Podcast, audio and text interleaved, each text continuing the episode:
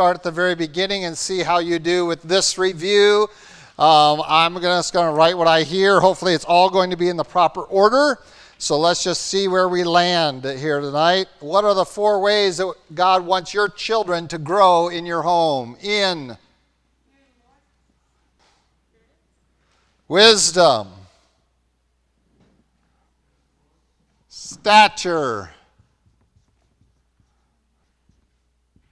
in favor with God, and in favor with men. These are the four categories that you have responsibility toward your children to help them grow. This is the categories of growth the Bible describes for Jesus that he grew in wisdom and stature and in favor with God and with men. That communicates the four areas that we need to work on. We are right now just dealing with one of these. That's the first one on the list. We've been dealing with wisdom. So you've kind of lost track of the big picture. So let's get back to the big picture. Wisdom is going to be, we focus usually on the mental aspect. Stature is the physical aspect that we take a lot of effort for. Um, this is the spiritual aspect of man.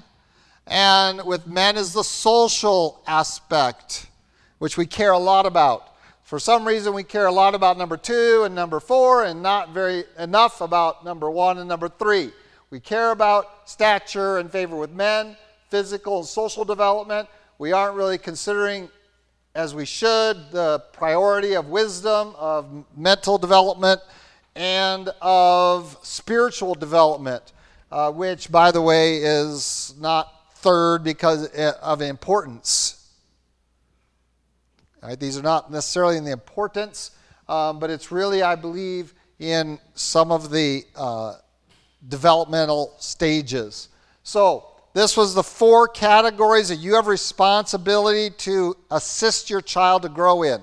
These were also used of Samuel. One of the evidences that he had come to good maturity was that he had grown in these areas wisdom, stature, um, wisdom, stature, the favor of God with God, and the favor of man. And so, this is what we are striving to achieve with our children.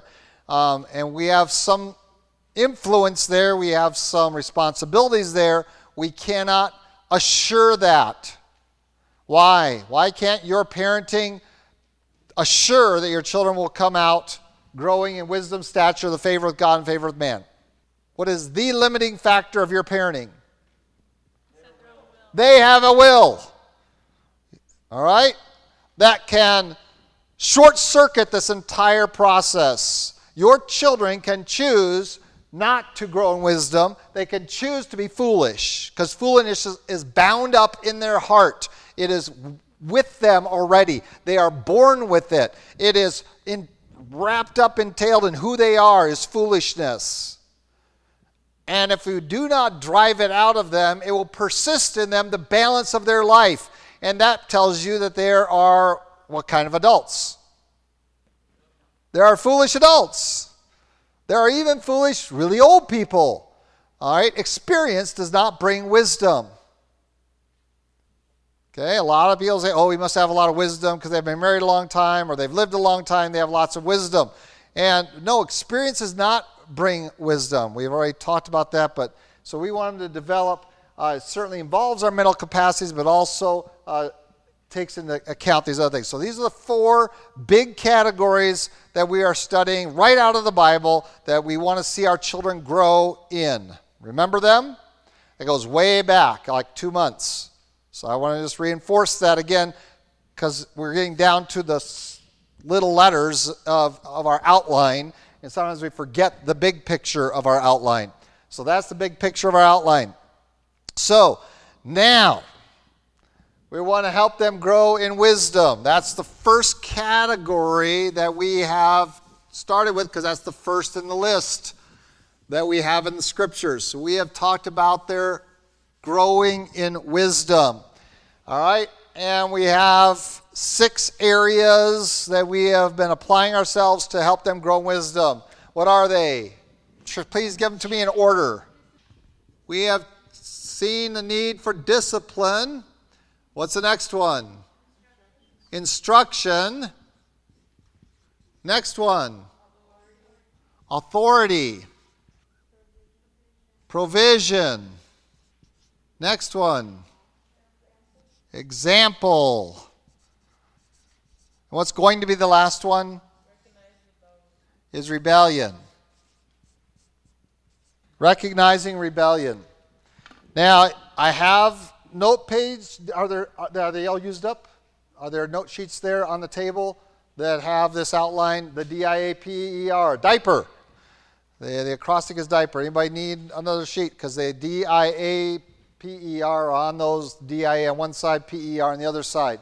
So these are the six areas that I could glean out of God's Word that a parent has responsibility toward their children is to discipline them, to instruct them, to uh, exercise their authority, and to recognize the child's authority, um, to provide for them, to lead by example, and to recognize their rebellion. And so we are well down through this, and uh, so let's. That's good. You did great there. Let's uh, define wisdom. Um, what are the categories of wisdom that we're trying to bring out and to bring to our children? Which is? No, the fear of the Lord is what? Yes, it's the beginning of wisdom. It is to hate evil. And you're going to see that in our passage tonight. The fear of the Lord is to hate evil. Because as soon as you understand, your child needs to understand, which means you need to understand it and live it out, that God is holy, holy, holy. And everybody who gets to see God in the scriptures immediately realizes, oh, I am not worthy of this. They, they, they, Isaiah's famous line, Woe is me, I am undone. I am a man of unclean lips. I live among a people of unclean lips. I have seen the holy God. I, I'm a dead man. Okay? The fear of the Lord is to hate evil, to realize that He is holy, holy, holy, Lord God Almighty. And this our children need to understand. And that is the beginning of wisdom is to hate evil. And we focus that in each of discipline, instruction, authority, and provision already. What other thing is the near to wisdom, is the neighbor of wisdom? Prudence. What is prudence? the control of yourself and your resources to use them properly. The proper use of your body, your energies, your thoughts, your time. Um, those are all resources your children have. They have time, they have energy, they have thoughts, they have a body. Your children have that at every age of life, and so do you. Prudence is I'm going to use the resources I have uh, properly. All right, I'm going to use them righteously because I hate evil. So I'm going to use them rightly and I'm going to use them in a godly fashion. I'm going to use them properly. The proper use of my resources and myself. All right? And again, we talked about, uh, as we talked about disciplining for prudence, instructing, authority, and provision, uh, we have a goal of directing them in wisdom to be hate evil, to be prudent. What's the next one? knowledge of God, to know the Holy One. Say, well, that sounds like that, fear of the Lord. This is knowledge of the Holy One. They should have a knowledge of God. And they should increase in understanding who God is, how He functions, what He is like, what He expects, what He has done for us. What are His attributes? How does He work? Now, does that mean they're going to go through a theology proper seminary class? No, because those are boring. And frankly, they aren't the best way to teach God. The Bible does a much better has a much better plan to teach God than our theology books. My theology books, uh, you go in there, you pull them off, and you'll go, and there'll be a bunch of dust come off the top of them. I say, Pastor, you don't open your theology books? Correct, because they're boring. They use big words, they use a lot of Greek and Hebrew, they have their own lingo, and frankly, um, they don't do nearly as good a job as this book. How does the Bible introduce God to you? By a list of his attributes?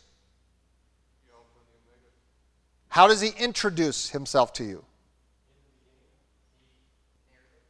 Narrative, a story. He tells you what God does. The Bible doesn't start off by saying, here's what God's like. So we don't start off telling our children that. What do we start with in what did you start with in Sunday school and in junior church? What do, how do we start to introduce the knowledge of God? The narratives, the stories. So they should know that God is the creator of everything that exists, that he hates evil. How do we know that? I don't have to sit there and say, well, he's holy. No, I just have to get to the narrative. And, and pretty quick in Genesis, what is the story, next story after creation that is in all of our. Is, is Trevor's little Bible here? This is his little beginner Bible. He showed it to me in Sunday school this morning. He's very proud of it. So I'd look through it. And the first story is God creates the world. The second story is Adam and Eve. And the third story is Noah and the ark. Next significant story in the Bible God hates evil and he destroys everything on the earth except for two of every animal, seven of every clean animal, and eight people. How much does God hate evil? He is willing to destroy the pinnacle of his work, all of it. And he would have destroyed it all, but one man was righteous in his eyes. Wow. Does God hate evil? How do I learn that? I study it from the story. So we teach the stories of the Bible because this is the best way to introduce who God is by what he does not by some big theology class. That's at the very end, and frankly, it's not the best way to teach God. So we need to know the Holy One. All right, what is the last part of wisdom? The last of the four areas of wisdom that we want to communicate is discretion. What does it mean to be discreet? Knowing the right time and place and reason to either speak or act or not to speak or act. That's discretion. When is the right environment? When is the right time to say what needs to be said or to not say what's on my mind just because it's on my mind? Blech. Okay, that's discretion. Discretion is part of wisdom. And so uh, there are some times, there are some questions that don't need to be answered right now. Um, whether your child's asked them or not doesn't mean that you have to answer them. Right? And so, because they're going to ask questions because they're indiscreet, they don't know the right time. You should, because you're the parent. Okay, just because a child has encountered something or has come across something or has, doesn't mean it's time to talk about it. Um, you decide that. We need to be proactive in that. So, we are trying to get these four facets of wisdom into these six areas of activity that we're supposed to do. We've gone through discipline, which focuses more on hating evil, um, but also the structure. We're going to talk about that down the road. And when we get to the other areas of stature, which is our physical being, we're going to talk a lot about the value of structure there when we get there. So, all of that is review. Just to bring you up to speed so you get from the big picture down to where we are. So, where are we on this list? Well, we've gone through discipline, instruction, authority, and provision uh, in our task of helping our child grow in wisdom. We are now on the E of our diaper, which is that we are to be an example. Turn with me in your Bible to Colossians and Ephesians. You'll need both of those books. You knew I was going to get there eventually in a biblical study of parenting. And so we're going to get to Colossians and Ephesians. Let's start in Ephesians. Let's start in Ephesians, chapter 5 and 6.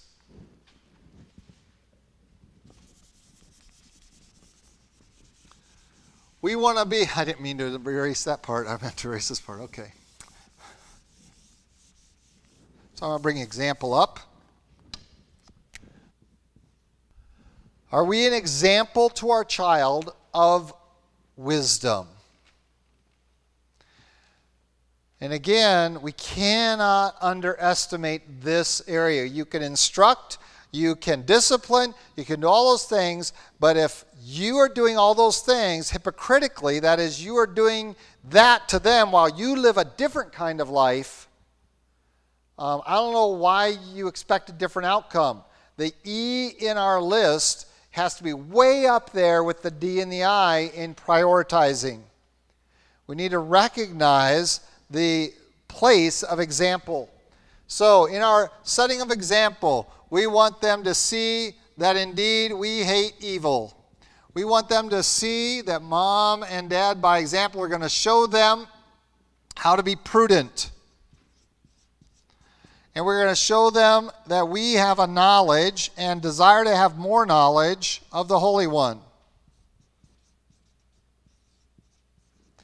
And we're going to, by example, seek to invest in our children and demonstrate to them discretion. We can spend a long time on each of these, but we're going to try to race through them. You're in Ephesians chapter 5. Everybody got it there? I want you to jump all the way back to verse 15, or forward to verse 15. What does it say? Let's read it together. Read with me. Since then, oh, I'm sorry. I can't read. I got I got a floaty right here in this eye, right where I read, and this is my reading eye. So this is my distance eye, and this is my reading eye, and I got a floaty right there. So hang with me. Um, verse 15. See then that you walk circumspectly, not as fools, but as wise, redeeming the time because the days are evil. Therefore, do not be unwise, but understand what the will of the Lord is. And we're going to stop right there. So, what is the instruction? Be wise. Walk circumspect. Walk in righteousness. Walk the way you should walk. That's your life. Live the way you should live. Now, I want you to notice what comes shortly after this instruction to be wise. Verse 22. Who's it talking to? Wives. Huh. Verse 25. Who's it talking to? Husbands. What is the number one relationship in your child's life? What is the number one relationship in your child's life? Their mom and their dad. The relationship between the child's mother and the child's father is the most important relationship in their life. It is not between mom and child or father and child. The most important relationship in your child's life is a relationship between their mom and their dad.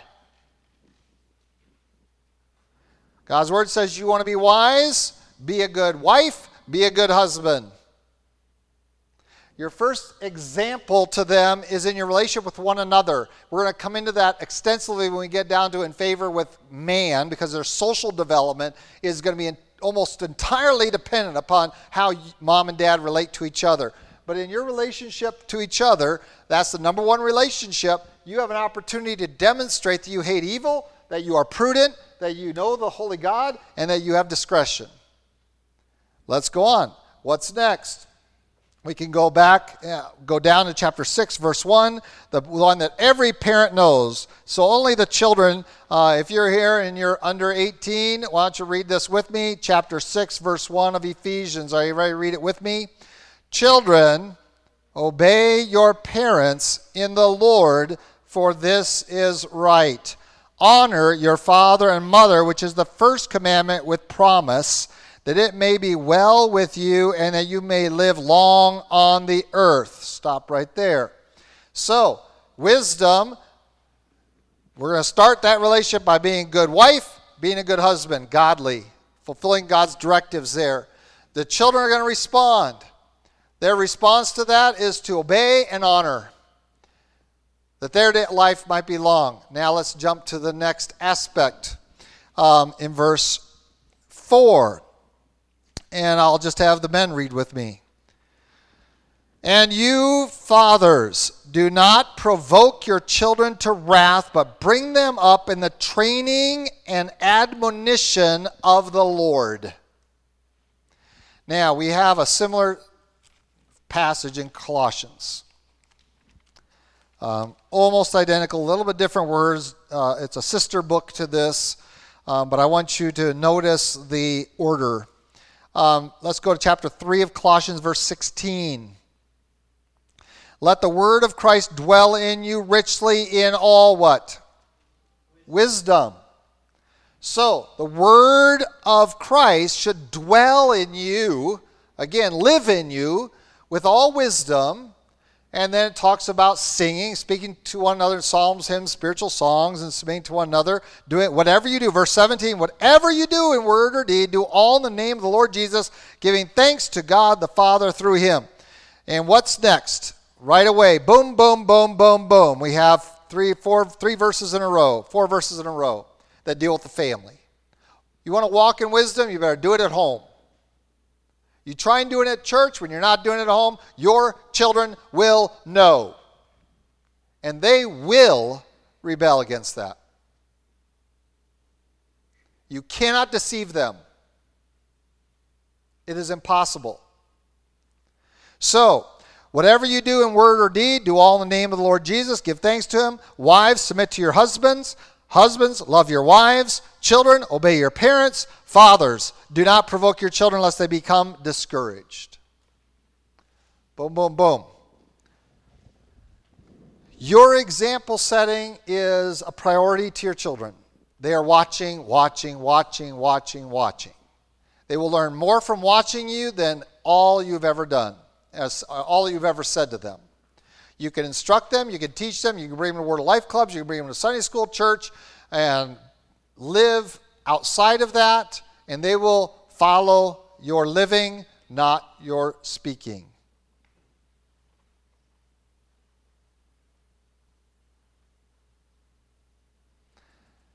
Now Valerie has to decide when she, what if that pregnant pause means she should do something editing on our podcast. Your example speaks louder than your words.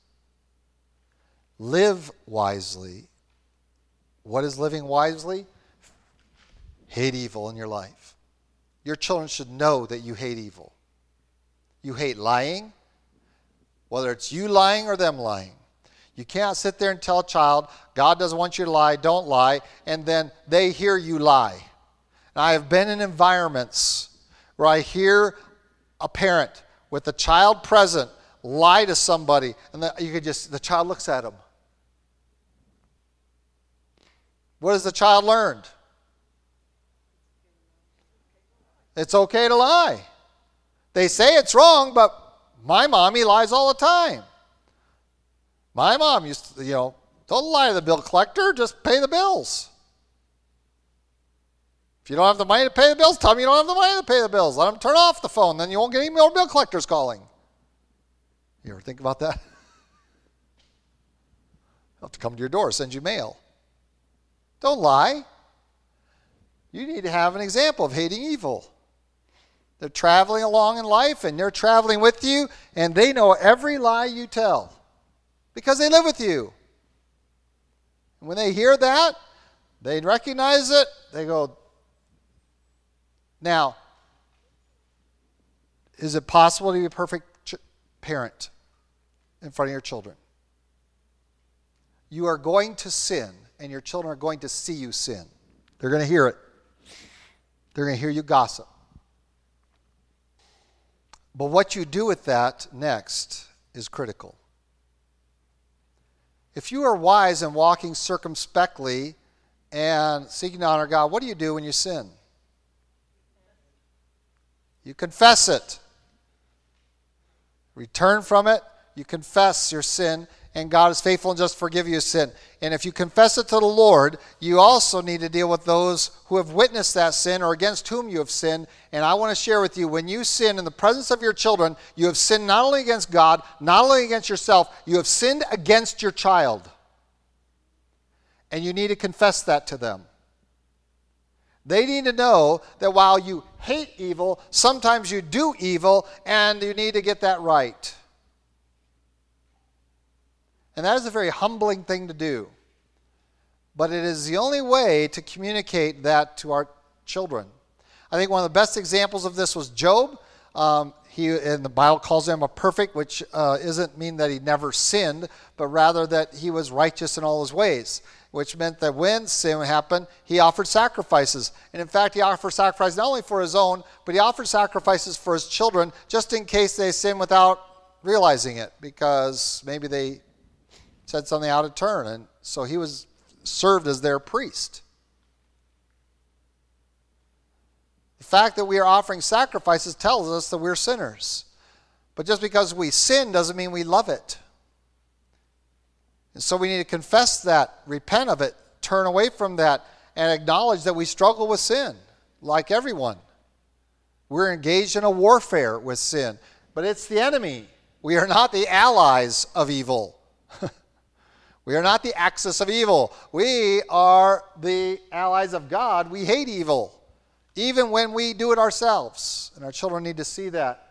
We need to give that example. If you're going to help them grow to be wise, you have to hate evil, which is the fear of the Lord, you're going to have to show it by living righteously. And when you fail, to confess that. And if they have knowledge of that failure, that needs to be they need to be involved in that confession. This is what James talks about when it says confess your sins one to another. What is that passage about? Does that mean go to a priest and confess your sins? That's not what it's talking about. Why do we confess our sins one to another?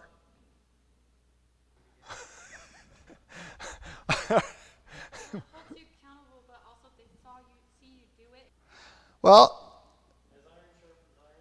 as iron sharpens iron, um, it, it is preventative, it's helpful. Um, you're right that confessing your sins to one another helps you get accountability partners. Say, hey, I'm, I, I sinned again. I sinned like this, and help me stop. Um, you're not at, you're not and that's one facet, but that's really not what I'm focusing in on. This, I don't think the passage focuses in on us. Why do you confess your sin to one another? Is because your sin is social. Your sin overwhelmingly, uh, I can think, I think of only a handful of sins, and most of them are mental, that are private. Most of them affect other people. The ones you're confessing your sin to are the other people affected by your sin. This is what the Bible says. If your brother offends you, go to your brother and, and confess it one to another and get that straightened out, and then be at peace. We don't hold grudges. We don't hold out and, and, you know, well, I know they did this during the week. How can you get up there and preach today? Well, if you know that and it doesn't let you listen to my sermon, then you better come and talk to me. And I should have a heart's attitude that's willing to receive that kind of rebuke. What were you doing this week?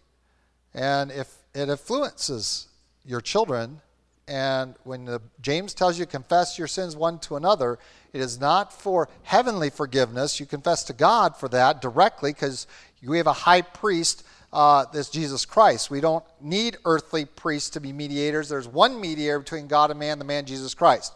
So I can resolve things with God by through Jesus Christ directly. I don't need an intermediary. You don't need to come confess your sin to me so that I can tell you what it takes for God to forgive you. That model is not what James is teaching. But as I correct things vertically with God through Jesus Christ, I also have to recognize that my sin has damaged horizontal relationships. It has impact. Okay, and so if I maltreat my wife, I need to confess that to her. And because the children are usually witnesses of that, they need to hear me confess that to her because they saw the maltreatment. They need to hear the confession too. Am I confessing to them? I'm confessing in front of them to the one that I've injured, but I have also injured them. Because what is the most important relationship to your children? Their mom's relationship with their dad, their dad's relationship with their mom. And if that's strained in your home, that is putting a ridiculous amount of stress on your children. You have a fight and the children hear it, they also better hear you make up.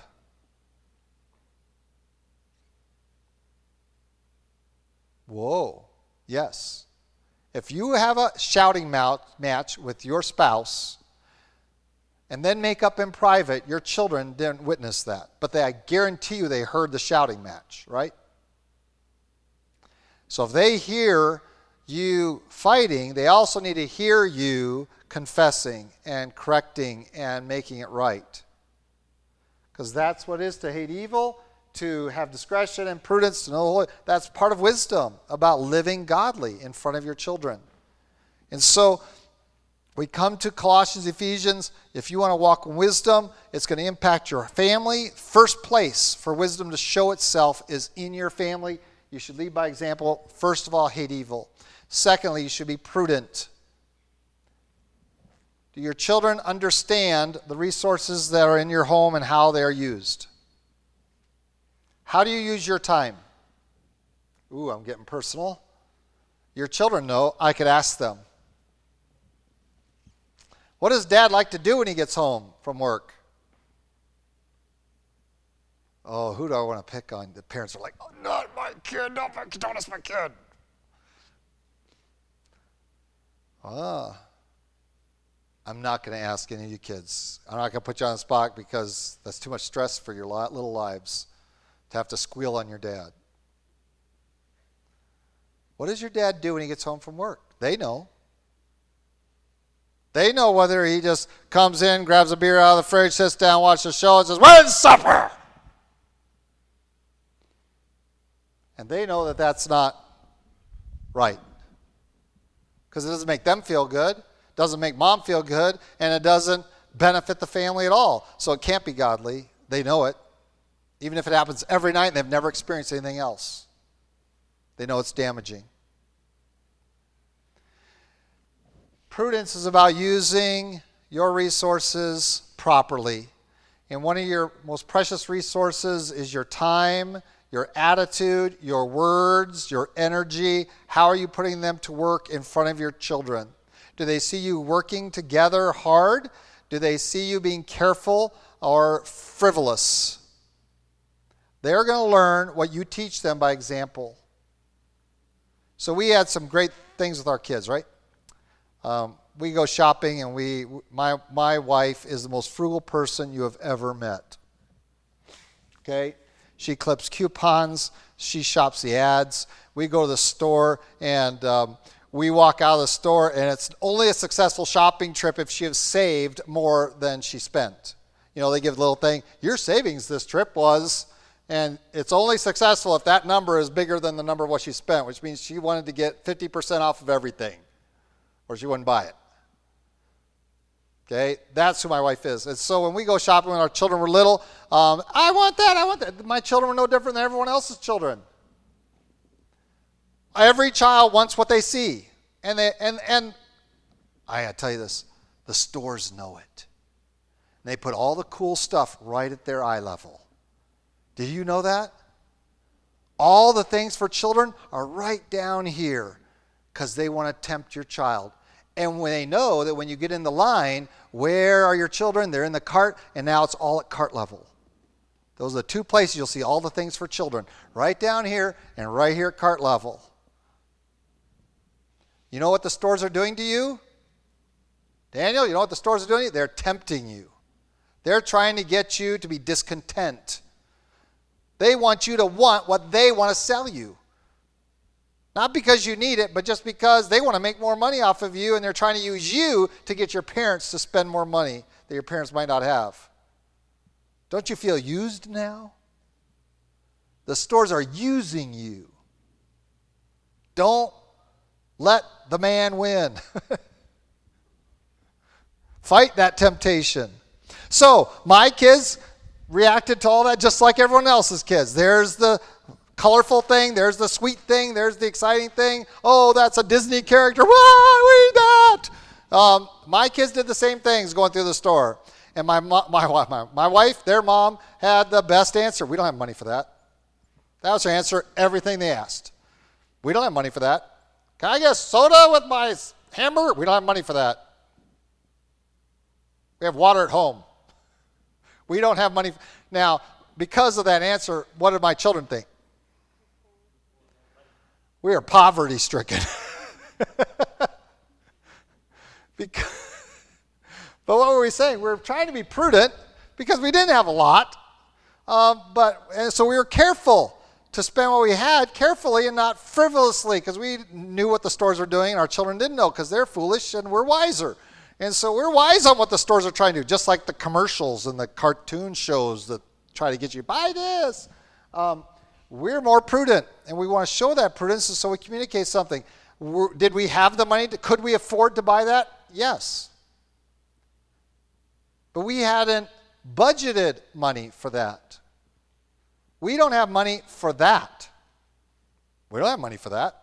That's what we asked, told our children. We don't have money for that because my wife and I have a budget that we carefully follow because we want to be very good stewards of God's resources. And so, um, if it's not in the budget and the budget has no place for whatever frivolous thing the store puts on the shelf that the kids think they need, I don't have, I don't have money for that. And my children must have heard that a billion times. I had a lot of kids. And we went shopping, and a billion times, I think is probably how many times they heard it. We don't have money for that. Yes. Not at this time. Not, not now. When? See, that's what Mike is saying. When then? Never. Yeah, they forget. Their, their attention span is short. That's why the stores put it there, because they just want it while they see it. As soon as you get out of the store, they will normally forget. Prudence says, I'm going to use my resources, and they need to see you being careful. They don't know that it costs money to turn on the light. So, yes, when my children get up to about 10, I'm trying to teach them prudence, and so I charge them if they leave the light on in their room when they come out to dinner. You leave the light on in your room, that's a quarter. What am I teaching them? That's a resource, that's an expense. Am I trying to say that you, you can't turn on a light? No, but don't leave the light on when you're not in the house. Because those things are costly. We live in a desert. I, oh boy, those are the words I keep telling to my children still today, don't I? You live you live in a desert. You don't waste water when you live in a desert, do you? You want to be prudent with that resource. And they need to see that, you leading by example. They need to see that wisdom. And you need to show it to them.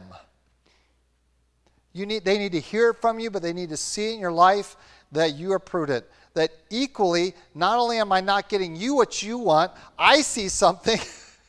oh, look at this tool. Uh, you know, now we're at Home Depot. And, and, yes, they still have children's things at that level. They still do at Home Depot too. Now, oh, a tool. And you know, my wife is, is just spectacular because she says, if you need it, get it. And I go, well, I have two of those at home already, but this is better. Stop. No, I don't need it. I can, I can do without it. I can, I can handle it. Yes, they're at the husband level. Boop, boop, boop, oh, it's terrible. And they put them right in the aisles, right in your way, so you can't even get to the stuff you're looking for without running into the tools that they want, all the special tools. So we need to be, show that prudence to them. And uh, I think, again, in the home, in your daily life, you need to be showing them wisdom, that you are careful about your resources, your time, your energies, um, that these are valuable commodities. Okay? What about your time with the Lord? Uh, when we had little children in my home, I had a little thing that I put on the door of my study. It's still there. I don't use it because they're old enough now not to bother me much but it, it's a little thing that says Dad is studying, um, which means you don't come in and uh, Dad is writing. Should be on the other side, but um, and there were times when they knew when I was writing my book and I was really having to turn out chapters for a publisher, um, and they knew that I wouldn't even come up to eat with them. And don't bother Dad, you know, and and um, trying to demonstrate that time is a resource. But even then, I needed to show them that I will take time to go out and play with you, even though I'm really busy. Because they need to see that they're, they have a place in that resource list too of priorities. So, this is prudence. Knowledge of the Holy God. Are you showing that by example? Um, your children memorize scripture at Word Life Clubs. Do you? Just memorize their verses with them. At least do that much.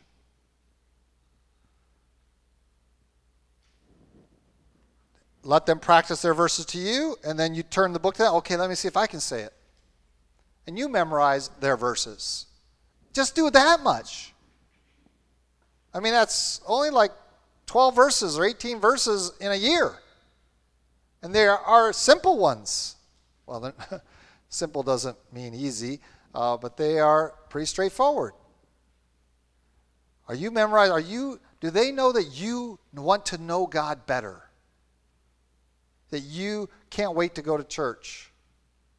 That it's a priority in your life? That if you miss, you are miserable and, you, and you're uh, more annoyed at missing church than you are at missing your favorite program, that play that your kids interrupted you from on the football field, whatever. Are you more annoyed at missing an opportunity to learn about God? And my children learn that. Your children need to learn that, that it's a priority to gain knowledge of the Holy God. So, my children, it was a priority for them to be at Word Life clubs more than to play a Little League game.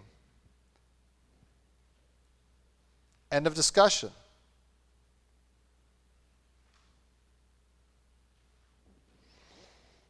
You're teaching your children the priorities of life. Is knowledge of God a priority in life? Or is it making more money? Or is it being popular or being or going doing physical activity? Is it hunting? We're in the middle of Scott's hunt, but I'm here. And I was here Wednesday night. I'll be here again Wednesday night. Why? Because it's a priority. Everything, everything bows to an opportunity to serve and know God better. Everything. Visitors come to my house, come to church, or sit there alone. We're going to church. I have unsafe family too. They ever come visit? That's the deal. My children had almost no doubt what was the question. Not just because I'm paid to be here, I could easily not be here. They know what the priorities of life are. They know whether knowledge of the Holy God is more important than whatever sports, family, work, they know. You're living it in front of them. And lastly, discretion. I have so much to say on this, I'm almost tempted to take another week. Um, we talk too much in front of our children.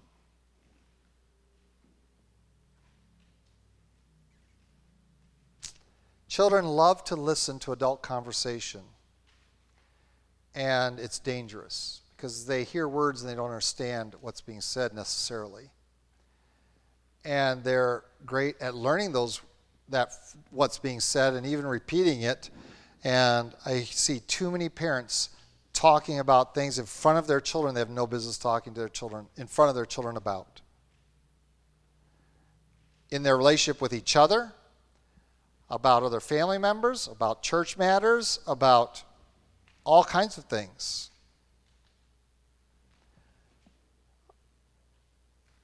It is indiscreet, and you are showing them by your indiscretion how to be indiscreet. Your primary example um, is that they're not going to hear us yell at each other. I'm going to be discreet. If my wife and I have an argument, we're going to try to be discreet about that. Are we always completely successful? Probably not, because they know there's tension. They can sense tension without even yelling. Um, but it's going to be resolved, and hopefully they'll understand that those things get resolved too. But I don't do it in front of them. Try very hard. I shouldn't say I never do it, but I try very hard not to ever do it in front of them. But I hear people that you don't think about the fact that there's little ears around you while you're engaging in conversation. And there are times I've just stopped, stopped a conversation and says, I'll talk to you when we're alone.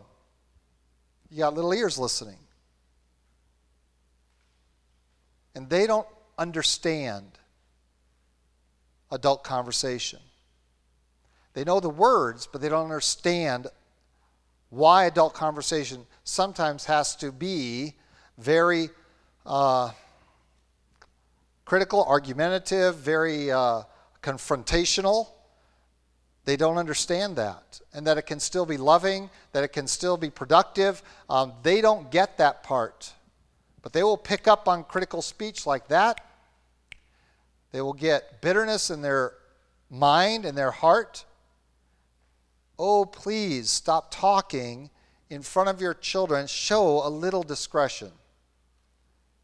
They are not little adults. Their hearts are tender, and it is very easy to cause them to not like church, to not like Aunt so and so, to not like dad, to not like mom. And when I see divorced families and what they say to their children, oh, I just like to take the parent and just shake them um, because what are you thinking saying and doing those things in front of this child?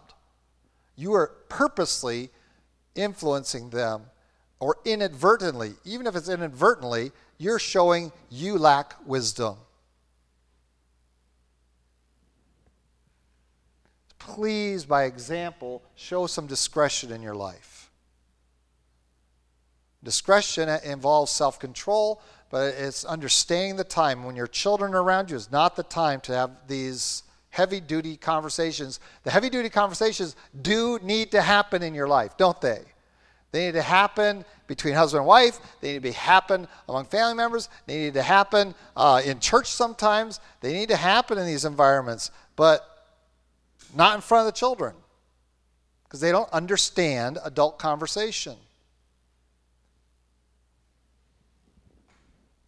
And so we are always careful not to criticize people, not to, not to have uh, knock down things in front of the children. Go off, or I'm talking. I'm talking. I either send them away or I just stop the conversation. Go on. I remember a pastor um, that I was friends with, and his daughter, even into her teen years, who was one of the biggest gossips I've ever met, would sit around and she'd listen to all of his conversations. And she knew everything, all the stuff that was going on in the church that no 12 year old should have known any of it. And she was more than happy to talk about it. Because he didn't show the discretion to make sure his daughter wasn't hearing what was going on. I don't even tell my wife some things that are going on in our church. You come to me in confidence, and I have to have a serious conversation with you. I might not, if my wife's not a part of it, I don't talk to her about it. Let alone to my children. That's not just because of my profession, that's because that's the biblical model of discretion. That if you and your brother have something to discuss and to deal with, take care of it, deal with it, end it, and if other people are influenced or involved in that, resolve it with them and then be done with it. Don't spread the thing like cancer by being indiscreet about it. We put it to bed and there it stays and it's not going to come out. But if we are indiscreet, where does it end? Where does indiscretion end? As soon as your children hear, who are they going to tell? And who are they going to tell? And who are they going to tell? And who are they? I have seen families not talk to each other for years because this child heard their parents say something, said it to the children in this family, they told their parents, and now the two parents won't ever see each other. Because this one was indiscreet, let a child hear something they shouldn't have said. They repeated it to another child. That child repeats it to mom and dad. And now these two families don't ever want to be around each other. Because of an indiscretion here. It matters. We should know when we should talk and when we shouldn't talk. We're adults. Or maybe we aren't. Maybe we have the foolishness still bound up in us. We need to pray to God for His wisdom that comes from above. And so we are called upon as parents to be exemplary in these areas. Show your discretion. Tell people this isn't the right time to deal with that. Your child will always think everything needs your immediate attention. What's your answer? Stop. Something else more important right now, not more important than you, but more important what you're talking about. More important what you're trying to, mommy, mommy, mommy. Just be quiet. Not now.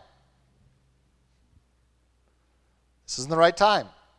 So you're doing that, but you're also going to do it by example. That's instructional, that's disciplinary. We've talked about those. What about discretion by example? That means you have to do those same things. Gone late again. There's a lot more I could say on the area of discretion, but please realize your children do not have the capacity to process adult conversation. So don't involve them in it.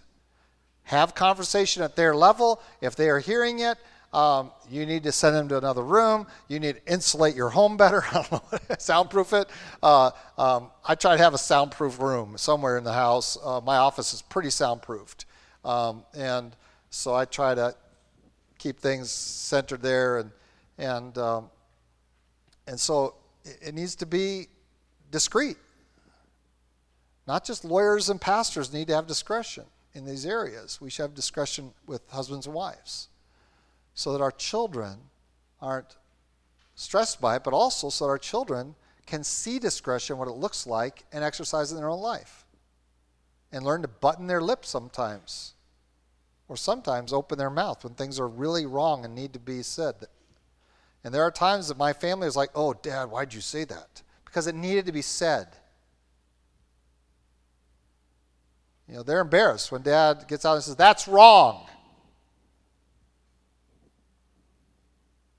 But it needed to be said. Some, remember, discretion is also saying things that need to be said at the right time as well. So we need to be calling them to it by example in our lives. Not what's politically correct, not what's socially advantageous, but what is righteous and true. And so I don't just preach righteousness from this pulpit, and my home is a pulpit. Your pulpit to your children is in your home. What are you telling them? What are they hearing? They're not ready for adult conversation. You need to give them discreet conversation so that they can be drawn in. When you hear little children going around cursing blue streaks, and we hear it, we hear it, we have Word Life Club. I hear little, little children cursing. They don't know what those words mean, do they? Because they don't understand adult conversation, but they can parrot it. And it becomes a part of their life. Because the parents are indiscreet. Now we have little, little children running around using foul language that when I was a child was only associated with sailors and iron workers. You never said those words in the presence of women or children ever. Now we have little children running around saying those words like they're nothing. Why? Because our worlds become indiscreet because they love evil instead of hating evil. They have no prudence. They do not know the Holy One, and so they have no discretion at all. Your kids are going to learn enough from the world. They don't have to learn more from you by having them listen in on adult conversations. There's a reason why we send your children out to junior church till they're in fourth grade, and that's because sometimes in my sermons it's a little more mature. I try to gauge it right around 10, 12 years old. Um, I'm told my language is higher than that, but I really work to try to get the concepts down to that level um, to communicate. When they can start thinking, but, but a five year old can't has concrete thoughts. It's difficult for them to think like an adult. Don't talk around them like they can think like an adult. They still dealing with concrete concepts. You need to talk to them concrete things. And not these other areas that they just confuse them. They can repeat it, they can parrot it, and it's cute. Oh, they learned a big word, but they have no clue what they're saying. And that is indiscretion. That is not wisdom. Saying things you don't know what they mean is foolishness. A fool does that. They yammer, yammer, yammer, and don't know what they're saying. Don't turn your children to fools of saying things they don't even understand. Let's pray. Lord God, we thank you for your love for us, and we thank you for this time. And uh, we didn't have a lot of discussion tonight, but Lord, we pray that your spirit might keep moving in us and that we might be able to revisit some of this in the weeks to follow. And Lord, we uh, pray that you might work in our lives. We're all convicted tonight of areas in our life that we don't lead by example in showing wisdom. And yet you've called us to do that in your word. We know it is associated with um, our family and having a good home. Lord, help us. That if we lack wisdom, that we should ask you for it. Lord, give us the wisdom to be prudent, to be discreet, to want to know you more. And Lord, help us to hate evil in our lives first, that we might show our children a life of obedience. In Christ Jesus' name, amen.